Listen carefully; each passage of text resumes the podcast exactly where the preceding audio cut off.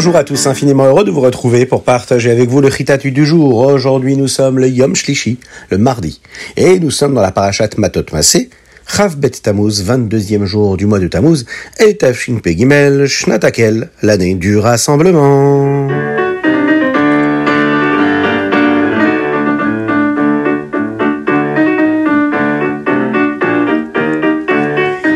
Et nous allons commencer tout de suite avec le Chumash. Nous parlons des Shvatim, des différentes tribus qui vivent de l'autre côté du Yarden. Ce sont les Shvatim, les tribus de Reuven et de Gad.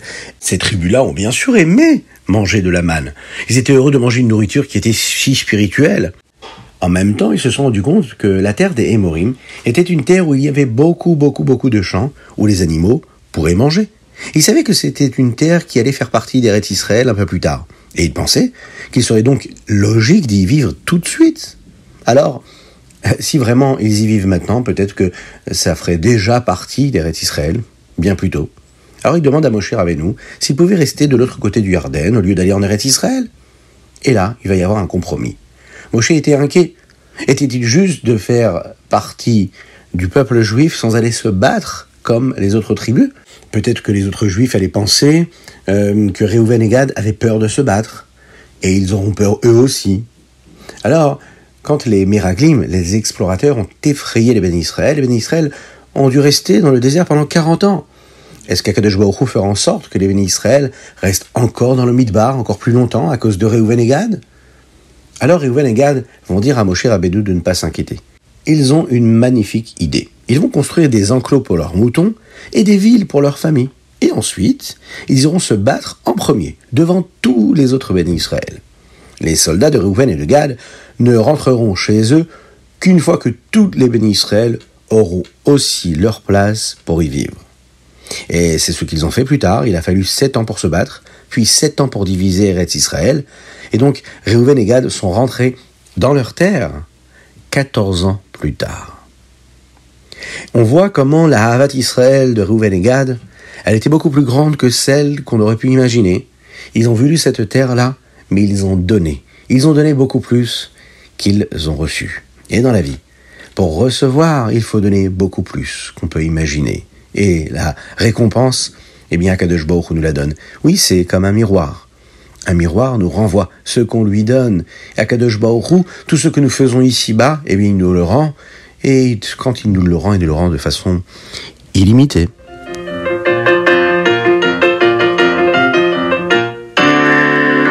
Et nous passons au Télim du jour. Aujourd'hui, nous sommes le Bet Tammuz, le 22e jour du mois de Tammuz. Et les Télim, c'est le 106 et le 107.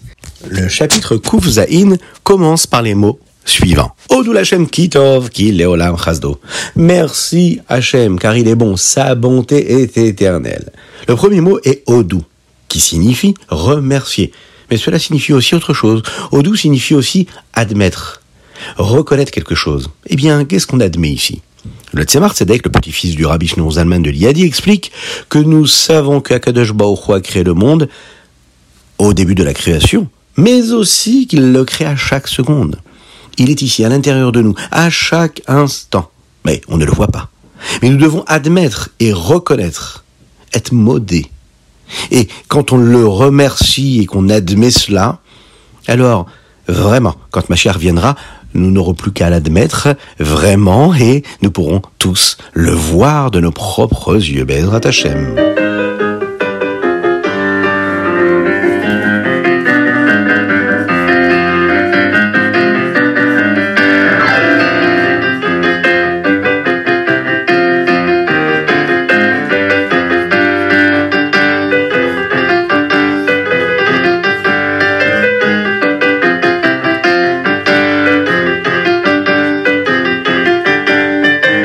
Passons tout de suite à notre Tania du jour. Aujourd'hui dans le Tania, nous apprenons que lorsqu'un juif fait une avéra, la Neshama, son âme se sépare de lui. Et elle se sépare donc d'Akadosh Baruch C'est-à-dire que sa Neshama est toujours là, il vit, mais elle s'emprisonne quelque part. Akadosh Baruch reste avec lui quand même, mais il se retrouve en galoute, en exil. Quand une personne y pense vraiment, à cette galoute, à cet exil-là dans lequel il a mis lui-même, à cause de ses avérotes, à cause de ses fautes, sa et donc Akadosh Baruch Dieu, eh bien ça va l'aider à ne plus jamais vouloir faire d'Avera. Aujourd'hui, dans le Tania, nous apprenons que cela est vrai même pour les petites avérotes, qui peuvent euh, séparer la Neshama d'Akadosh tout comme une grande Avera, qui a la punition par exemple de Karet, dont nous avons déjà parlé. Alors comment cela se passe? On peut imaginer par exemple euh, quand il y a du soleil. Vous savez, en ce moment, il fait beau, et c'est l'été, et le soleil brille et le ciel est bleu. Mais que se passe-t-il si le temps change et qu'un gros orage commence à arriver? Eh bien, le ciel s'assombrit, et là de gros nuages épais bloquent le soleil, et nous ne pouvons plus voir le soleil qui est en train de briller. Est-ce que le soleil a disparu? Non. Il est toujours là, le soleil. Est-ce qu'il continue de briller? Oui, bien sûr qu'il brille il n'y a seulement les nuages qui vont cacher sa lumière. Eh bien, c'est ainsi que se passe lorsqu'un homme fait une avéra. Lorsqu'il fait une grande avéra, et qu'il est censé être puni pour cela d'un carré, eh bien, la grande avéra empêche la lumière de la Neshama de briller dans le corps. Parfois, c'est une journée ensoleillée et pendant quelques minutes le soleil se cache derrière un petit nuage. Il fait encore très clair, mais nous ne pouvons pas encore voir le soleil aussi clairement. Ça, c'est la petite Avera. La petite Avera empêche un peu la lumière de la Neshama de briller dans le corps. Maintenant, s'il y a beaucoup de petits nuages, comme un jour très nuageux, eh bien le ciel peut aussi devenir très sombre. Eh bien c'est la même chose avec la Quand on fait beaucoup de petites avérotes, eh bien ça fait en sorte que quelqu'un se sent séparé d'Akadosh tout comme une grande avéra aurait pu le séparer de Dieu. Par exemple, si une personne se met en colère, ou bien dit du lachonara, ou bien ignore une occasion de donner la tzedaka à une personne qui passe et elle fait comme si qu'elle ne l'a pas vu. Ou bien une personne qui a la possibilité d'apprendre la Torah, mais elle ne va pas l'apprendre, elle va faire autre chose eh bien chacune de ces petites avéras qui nous paraissaient banales, insignifiantes, on n'a fait de mal à personne, on a juste perdu un petit peu plus de temps, juste pas donner la tzedaka. A priori, a rien de grave. Eh bien non. Tout cela fait en sorte que la vitalité de Dieu et l'énergie que nous devons avoir sera moins présente, elle sera emprisonnée, elle sera cachée, cachée. Et nous, ce qu'on doit faire, c'est lui permettre de se dévoiler, toujours de briller, parce qu'il n'y a pas plus beau que la lumière.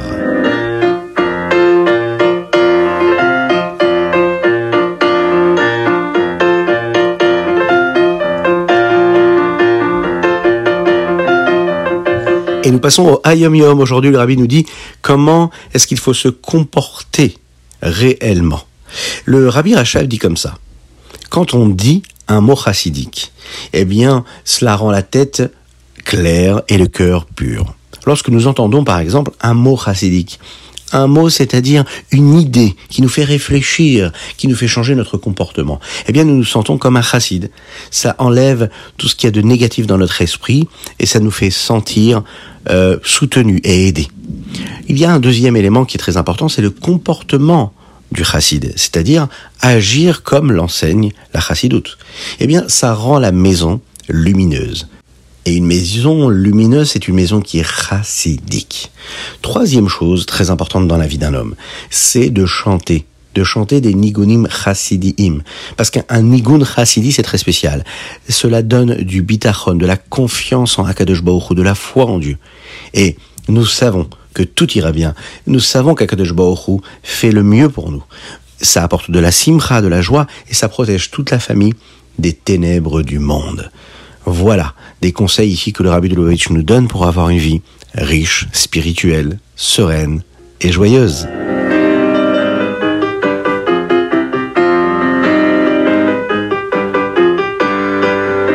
Et nous passons tout de suite au Rambam. Aujourd'hui, nous sommes toujours dans les Ilchot Girushin.